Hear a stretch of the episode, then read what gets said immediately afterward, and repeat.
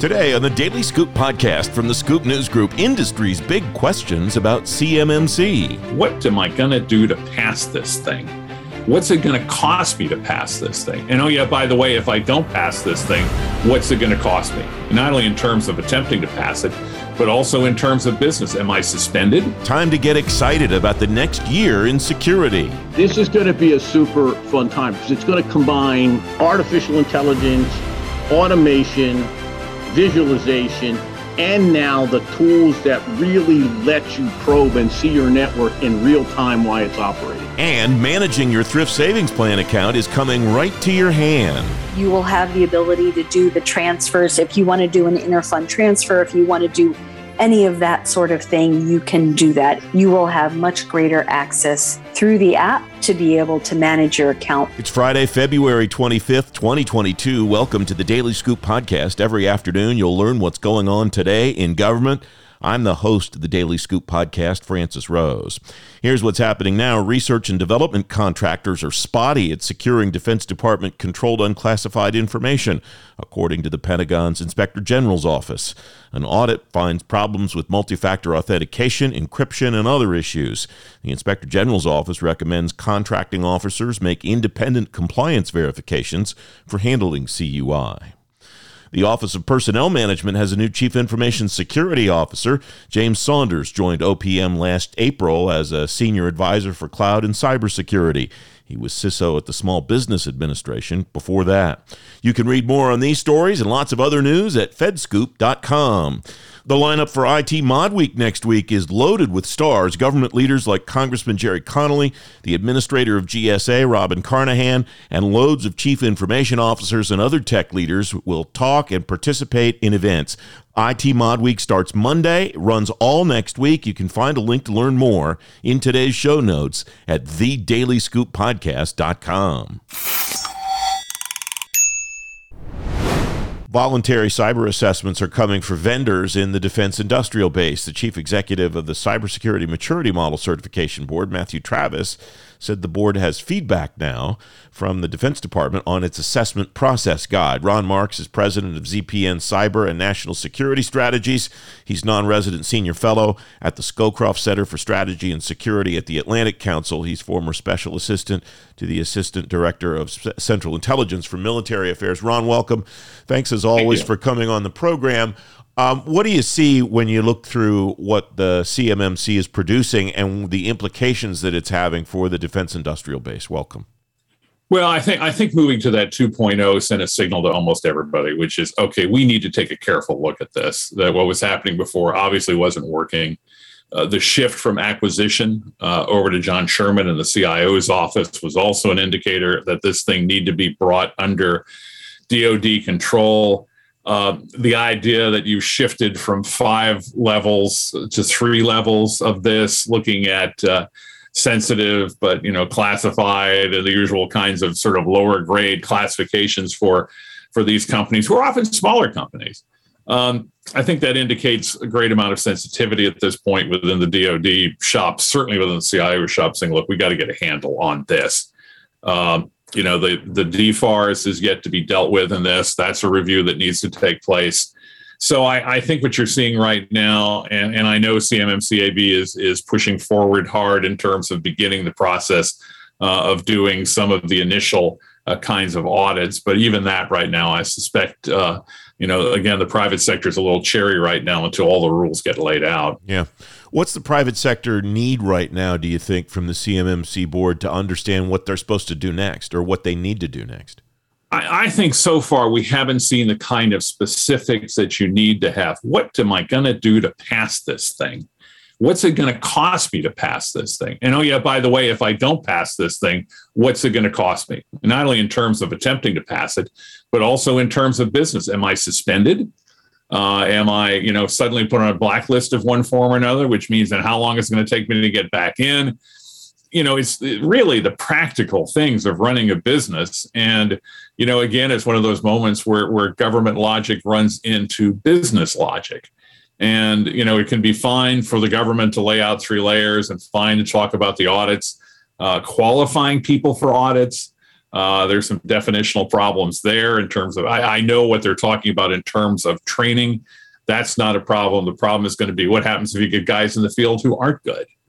You know, do the companies have some kind of a recourse on this to say, well, wait a minute, this guy was, you know, was no good? Are you dealing with something that is the equivalent of an IRS auditor? You know, which in which you will have some kind of an appeals process. IRS doesn't do badly at that. I mean, poor guys are overwhelmed right now, but still, is that the process you've got going here? There's a lot of there's a lot of loose ends hanging up, but the bottom line remains, I think, for the private sector, certainly from people that I'm talking to, is what's this thing going to cost me? Yeah. And if it's going to cost the same thing for you know a larger company as a smaller company, and these smaller companies are are you know are are working away as it is, they don't have necessarily have great margins.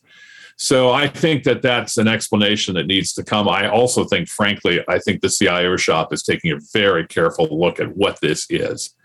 Um, you know, again, I don't sense a tremendous rush out of them uh, in terms of doing this. I, you know, I've heard numbers from nine to 24 months and, you know, all this kind of stuff. I, I, I never know what to make out of that, but, you know, they've got to look at it in terms of DFAR. They've got to look at it in terms of matching it off with other security within DOD. You know, DCSA has their own thing going. Uh, if, by the way, if these companies are dealing with uh, DOE, DOE's got its own thing going. So there, there's a lot of mix and match here, and I think you know this is one of those examples where you really need. Where I'm happy to see John Sherman and I'm happy to see the CIO shop because you need that level uh, of oversight to make this thing to work. Because you know, frankly, it is needed. Mm-hmm. Um, we do have threats. Uh, I just got the Shields Up memo uh, someone who loves Star Trek over at DHS put the Shields Up memo yeah. out uh, for attacks from Russia. All right, that's perfectly sensible, and we need to we need to do that. But that system has got to be better delineated and helping people understand what it costs. Yeah, the good news and the bad news, I guess, about this concept is nobody, I think, disagrees that the point of CMMC is necessary and desirable. I think everybody understands there should be a standard by which the department can evaluate how its vendors are securing their systems and thereby will uh, be able to have secure interactions with the Defense Department systems. And and I think that's the point at which you lose everybody, isn't it? About how you go about doing that. Yes, I, I, I would compare it. I you know I'll, I'll be careful not to compare it too much to religion, but you know there's a difference between the Ten Commandments and how you enforce the Ten Commandments. That's right. And I think that's the you know everybody agrees good idea. Uh, but when it comes right down to the execution on this thing, you know, I mean, the devil is always in the details, and this is a devil in which the the, the main sticking point is going to be time and cost. You know, the government looks at time and cost differently than the private sector looks at time and cost and when you talk to the private sector, like I said, they want definition. But as they get into this thing, if this starts, you know, costing them real money, um, you know, that's not going to discourage people from doing business with DoD ultimately because it's a big cash cow. But you know, people will think you know carefully about what they offer and you know whether or not they want to be necessarily uh, you know, dealing with raising themselves up, for instance, from level one to level two to level three. How much is that going to cost? And what kind of time is that going to take? And I, I, just, I just think right now that you know, again, the devil's in the details. I will be curious, um, you know, within a month or two, where the where John Sherman and the CIO guys are uh, in this process. I know CMM ABC is sort of beating the drum, and they're out there, and they want things to, you know, want things to work. Um, but you know, again, I, I think they may be getting a little ahead of themselves at this point because uh, I think you have to have a unified message. And so far, I don't think you're getting that. You raise an interesting point, uh, Ron, saying the department and industry look at time and cost differently. Is it feasible to get the department to look at time and cost the same way industry does, or to get industry to look at time and cost the way the department does, at least for the purposes of this process? Or is that just a fool's errand? Well, I you know, I've spent 25 years of my life now. Well, it's since 1999, so I haven't only knows you know 23 years, I guess, of my life translating government business English into gov- into business business English, and it is a translation. Yeah. And you know, again, one as you know, one of the fundamentals here, government is based on a year time to burn off money, and you've got you know it's the exact opposite of what a company faces which is that you know you're trying not to burn off money and you're trying to keep the expenses down and you're judged by increased revenue. So it is two different cultures. And people, I think, understand on both sides um, to some extent, but there's a difference between having a feeling for it and actually knowing what it is. And while you do have, you know, transfers back and forth in people who, well, like myself, who served in government and then went to the private sector or vice versa, um, you know, it's it's hard when you push that, try to push that through that system so that people understand it because there's a, there's always a bit of a pushback from the government saying, well, look, you know, this is our money. And you know, as we spend it, we want it done according to our you know desires. And the private sector, of course, never wants to say no to that money if they can help it. Um, well, that's not quite true when you get to this stuff because this is really cutting off their bottom line, and it's coming right out of their right out of their revenues. It's a cost, and if you're going to do that, and you can't for instance, mark up that price uh, and pass that price on to the government. And by the way, it is going to get passed on to the government one way or another. Um, you know, you you really have two groups sort of talking past each other. Uh, or it's a it's a version of the child's game battleship where you've got you know one guy on one side putting a peg in and another guy on another putting a peg in. And you know guys like me were standing on the outside of the board saying look this is what they're they're going to try to do. Um, you know, I don't think it's impossible, but it's it's going to be an awkward system um, to begin with, and it has to be coordinated system. You know, again, I I'm dealing with clients, I'm dealing with people who are saying, "Well, wait a minute, I got you know one group saying this one thing over here." Uh, I've got guys in commerce department saying something else.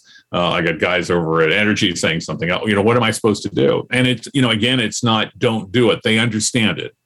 Uh, I'll give DHS their credit uh, CISA their credit for getting pounding the table and getting the word out that you know there's a problem here, and they know there's a problem here. They the private sector, but you know how you effectively deal with that with this system. If this system is going to be the one that ultimately works to do that, I'm still a little skeptical about it. And until we get some kind of a clarity of understanding of, of cost and time and appeal and you know like i said the devil's in the details and the details aren't there yet Ron Marks, great to have you on the program as always. Thank you, my friend. Thank you, Francis. You can read more about CMMC in today's show notes at thedailyscooppodcast.com. I'm Francis Rose, the host of the Daily Scoop podcast. Coming on Monday's show, a look at ID management at the Federal Energy Regulatory Commission. The CIO there, Mittal Desai, is on Monday's Daily Scoop podcast. It debuts Monday afternoon at fedscoop.com and wherever you get your shows. The Department of the Navy is outlining its transition from a defense in depth network security posture to a zero trust strategy. Navy officials say one of their pain points in the transition will be the culture shift. Terry Halvorsen is general manager for the federal market for IBM. He's former chief information officer for the Navy and for the Defense Department. Terry, welcome. Thanks for coming on the program. What do you think is the culture pain point for an organization like the Navy when they make a shift like the one from defense in depth to zero trust. Welcome. Yeah, Francis, thank you. And it's good to be on and, and good to reconnect with you. Uh, you know, this is not just going to be a Navy problem. Uh, this is going to be a culture problem. It, and I think almost any culture that's really going to try to go to, to zero trust, because you, you really got to start questioning a little bit about what you've been doing in security in the past. You've got to be more open to having frank dialogue and discussions about your security posture. And you know, I, will I'll say you, you've got to also be willing for to ask for help more quickly uh, in a zero trust environment. It's kind of funny we call it zero trust, but in some ways it, it is saying I'm going to trust you know everybody around me that's going to help me when I identify the problem uh, when I have those candid conversations and when we bring problems to the table, trust that everybody's going to work to solve them, you know, maybe more than identify fault. Mm-hmm. Uh, and, and I think that's that's not a Navy unique problem. That's a problem I think across most big enterprises when you when you're making change that's that's as dramatic as this. What are the building blocks that an organization might have in place or should have in place when they're making a transition to zero trust like this, Terry? you know, you and I have talked about this when, but when I was DOD and when I was DON CIO. I mean, the, the first thing I think that that everybody's got to remember is you still have to have a baseline. I mean, I, I will say this, and again, it is not it is not directed at at the Navy. I think within DOD, within the federal government, within big enterprise, we still have work to do to get the baseline um, and you could call it the basics of cybersecurity done. I mean, basic patching, things that have been known vulnerabilities, they that ought to be like set one to get fixed. Mm-hmm. Uh, and I think that does have to happen. I think the other thing is to have a culture that shows a leadership at the top is involved and i applaud the administration right now. I mean i think it's clear the president his three key cyber are all listening um, and and taking an active role. Uh, i think within the federal space we're seeing you know the, the key officials everybody in that whole leadership chain's got to be involved in this. And and gotta they have to not just be involved but it really has to be back to the first question me where where they are saying hey it's time to come forward with the issues. Um, where you know you're not going to get shot if you bring the issue forward. We're going to work forward. We're not going to ignore that somebody made a mistake but we're going to work to fix it and identify the right solutions. And then if we repeat the mistake then maybe that's a different answer. But mm-hmm. but being really candid and i think that's the biggest culture shift is they've got to get everybody be willing to discuss the issues and be a little more open to different solutions. Our security people are really, really good, but I would say sometimes they're a little risk adverse. And, and, and I get they're in security, they're supposed to be risk adverse. But we've got a lot of new architecture. You know, we're, we're, we're talking a lot today about data fabric. We got a new data fabric. You've got a distributed environment with your data your connection points have multiplied. It's going to take a bit of a new approach, and Zero Trust will identify that. Now you've got to be open to the new solutions too. Um, you talked about baselining. What specifically should be baselined, and how does one baseline it? What what do you need to know in order to build on top of?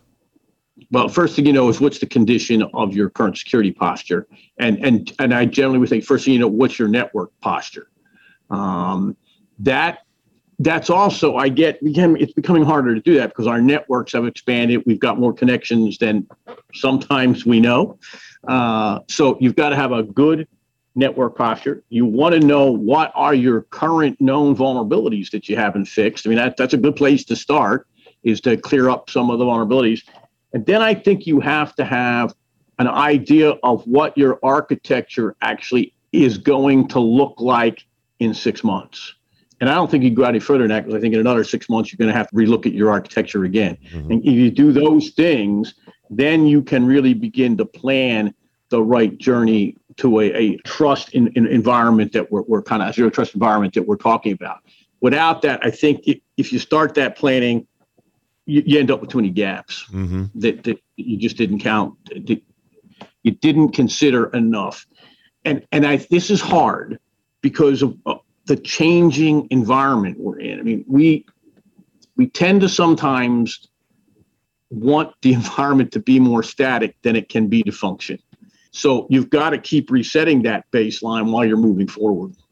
Um, I went back and looked at a conversation that you and I had on the television show when you were the DoD CIO. That would have been about 2016, I think. And some of the elements that you were talking about then, even though I don't know that we called them zero trust at the time, were the elements of a zero trust transition. You were talking about what do we do after CAC cards? What's the next thing beyond that?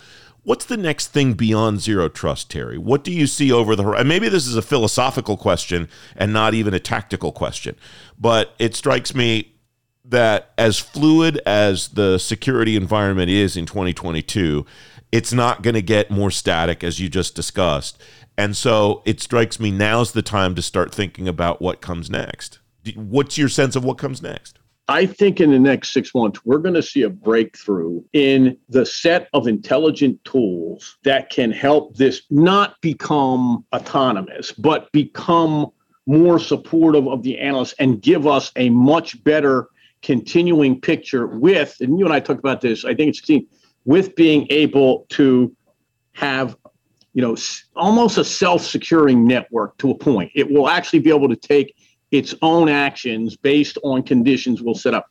I also think we're about to see a better ability to actually see what's on the networks with great improvements in visualization tools around how you can actually see your network. Mm-hmm. And part of the problem we have today, unfortunately, there is a lot of data that by the time we've done the analysis to it, it it's too late. I think today with AI, with a better understanding of our distributed environment, and, and this ties into what happens next after cloud we should be talking less about cloud today and more about what it means to be in a distributed data fabric environment, which includes uh, mainframe, it includes cloud, it includes edge devices, and it includes now what I think is going to be the, the new name for your mobile device. It will become simply an access device. It'll be an access to your data wherever it resides, an access point. That's where we're headed with this distributed environment. And that's going to take a different model. And I think that I think we're getting the tools there that will actually support that model and be able to give us much more intelligent insight to what we should do and somewhat be predictive of where the net attacks from. I mean, I, you and I know this. The biggest problem with security, we've been mostly reactive. I think we're about to get the tool sets that will let, let us be more predictive. All right. In an environment like you just described, that is as dynamic as it is, how does an organization know whether its zero trust strategy has been successfully implemented and executed? How do you measure the success of that, Terry? Yeah, you know, this is this is probably the classic problem of you know how do you measure the fact that you didn't get an attack? Yeah, you know? exactly. I think, but here's what I think. I think you'll measure it today, and and today maybe I should say tomorrow. Let me say you're going to measure it tomorrow because you're going to have the visualization tools. They're going to let you be more predictive about where attacks are coming from, and you're going to be able to see ahead of time is your network and, and your whole environment set up to prevent those attacks. I think you will see a much better reliance on real time simulation that's simulating your attack. And if your scorecard there is good, you'll be good. We haven't to date been able to run what I'll call true real time simulations across all the aspects of the data fabric we want. That's coming. And I really think you're going to be able to run that almost continuously in the background in, in another year where you'll be able to see that how your network is performing in those simulations and be able to make you know almost real-time corrections to your to your structure it's a pretty exciting preview of what's to come terry thanks for coming on talking about it with me today this is going to be a super fun time because it's going to combine artificial intelligence automation visualization and now the tools that really let you probe and see your network in real time while it's operating. It's just fun. Great to have you on, my friend. Thank you. Thank you. Have a great rest of the day. You can read more about zero trust in the Navy in today's show notes at thedailyscooppodcast.com. An app is coming from the Thrift Savings Plan. That app will let you manage your TSP account from your phone or wherever you want to manage it from. Kim Weaver's Director of External Affairs at the Federal Retirement Thrift Investment Board. Welcome, Kim. Thanks for coming on. What's the timeline look like right now for folks to start being able to use that app? Welcome. That thank you, Francis. Good to be here. That will be coming this summer. That's this summer is not that far away yes, we are working very hard because we realize summer is increasingly approaching quickly. Thank God. Uh, winter can't be over soon enough. What's been kind of the timeline to get to where you are? What did you have to do behind the scenes to be able to offer this to people? Oh, it's been an, an enormous amount of work. We awarded the contract in the f- November of 2020 and all through 2021, we have been working very closely with the new record keeper to do all the work in the background that allows us to do the the very detailed record keeping that we have to do to keep track of people's money contributions pii all of that work. What kind of functionality will it have? Will it just be the ability for somebody to log in and see what they have and, and maybe adjust funds or will there be other capabilities too it will be if you log into the app you will have the ability to do the transfers. If you want to do an interfund transfer if you want to do any of that sort of thing you can do that. You will have much greater access through the app to be able to manage your account from from your device uh, you know whatever. And and if you have biometrics native to your phone it's not our biometrics yes. i hasten to add um, but the biometrics to the phone, you can use that um, to log into the app. Yeah, I have that capability with, uh, the financial institutions that I do business with now. It sounds like, uh, you've, and you've said this before, it sounds like you're going for that same capability with the TSP, um, bringing out a live chat function and a lot of other things that are the same things people can do with their other financial institutions. That's exactly right. Um, another thing that you're working on is a project called Converge. What is Converge and what where does it stand now? I see there was an update on Converge at the most recent uh, TSP board meeting. So Converge is the record keeping transfer. What we just discussed is Converge. You have to give it a catchy name. If sure. you're in government, it's apparently required. Yes. So Converge is the um, effort, and the one of the really big things uh, is that we did um, a test load transfer at the beginning of February, and we actually went through the process as if as if it was going to be the the live transfer to see how long it takes to make sure that the data went where it was supposed to go to make sure that everything balanced down to the penny and it did. So we were very, very pleased. And we're going to obviously continue to work on refining that to make sure that when the time comes to go live and that data needs to transfer, it is it is all there and properly assigned to the right participant. All right, I'm looking at the delivery milestones. Uh, you're going to have an authority to operate. It looks like within the next couple of days. Uh, business continuity exercise coming in April. Um, Mid April, record keeping data conversion round four, performance targets achieved beginning of May, and then the go live in mid 2022. What will the end user see? Because they probably don't care about all that stuff. But what will the participant see when she wants to do something with her thrift savings plan account, say in June, if you hit all these marks? Uh, in June, once well, whenever we go live, yes, the the participant will be able to go and download download the app. They will be able to take uh, advantage of the new features in on the new website. It'll be an updated, refreshed website, and so things like being able to sign documents with electronic signatures that is just will be a huge convenience to people. And again, is used not not consistently across the financial world, but it is something that is frequently used. We will be offering that as well. Um, we'll be offering things like rollover assistance. So if you want to roll money into the TSP, which can be a, a labor intensive thing for the participant because they have multiple steps to do, we'll, we'll provide assistance with that. Um, so all of that will be after go live. It will be available immediately. I'm looking at some of the numbers that uh, your board saw at this month's board meeting, Kim, and it looks like there are more people than ever and more dollars than ever that will be able to use that new system. I mean, it, it's just an explosion. It looks like to me. Well, we have 6.5 million participants. Um, you know, CSRS Uniform Services FERS and and we have um, uh, beneficiary participants, so spouses of deceased participants, and then we have separated participants. Of that 6.5 million, roughly just just around 2 million are separated participants. So they're people who have left the government and have retained money in the TSP, which is certainly their option.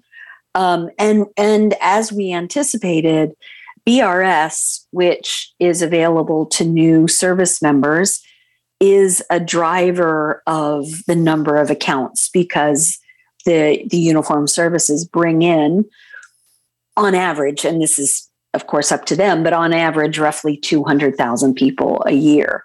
And that then becomes part of our participant base. Looks like the same kind of um, staffing, labor issues that are affecting the rest of the entire universe are affecting the TSP. But I see here you're bringing a bunch of people on in February and expect to be back on track in March as far as folks uh, contacting the contact center.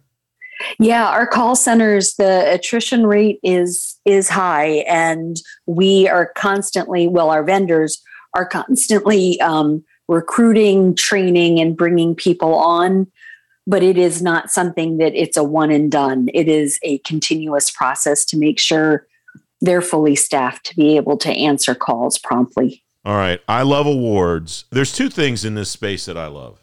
I love awards and I love big checks, like the ones that where where you make a donation to something and this check is like five feet long and there's one person handing it to another. I always imagine what that's like to show up at the bank with that. Yeah, I'd like to deposit this, please. Anyway, I, I, digress.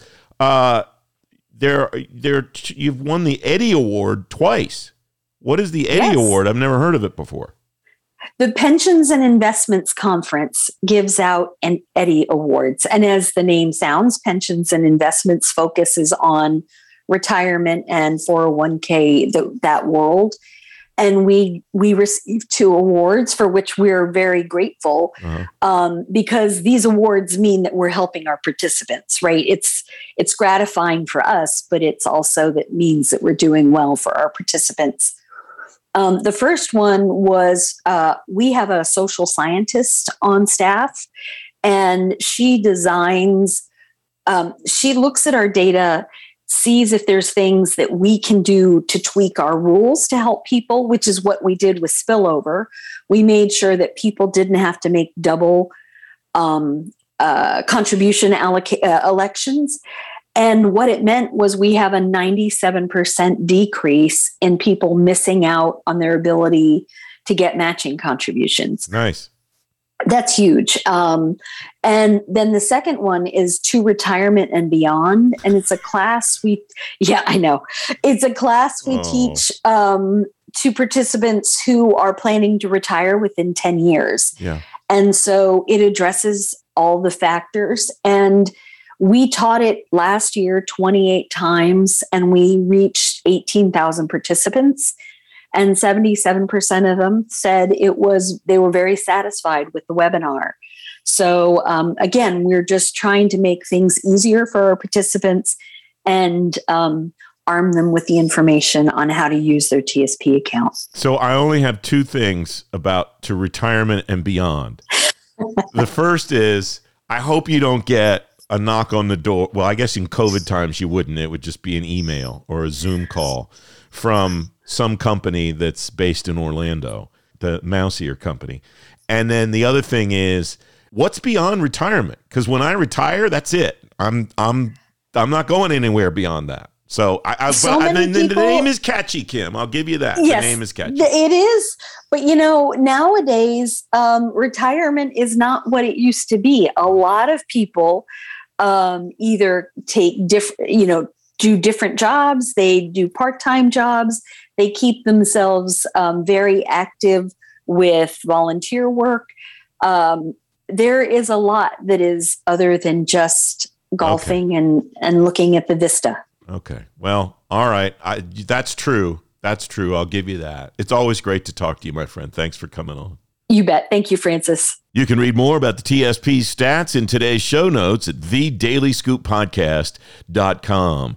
The Daily Scoop podcast is available on all the podcast platforms. If you've already rated the show on your platform of choice, thanks for doing that. High ratings and good reviews of the show help more people find it. The Daily Scoop podcast is a production of the Scoop News Group in Washington, D.C. James Mahoney helps me put the show together, and the entire Scoop News Group team contributes. Monday, the CIO at FERC, Mittal Desai, is here. Until then, I'm Francis Rose. Have a great weekend, and thanks for listening.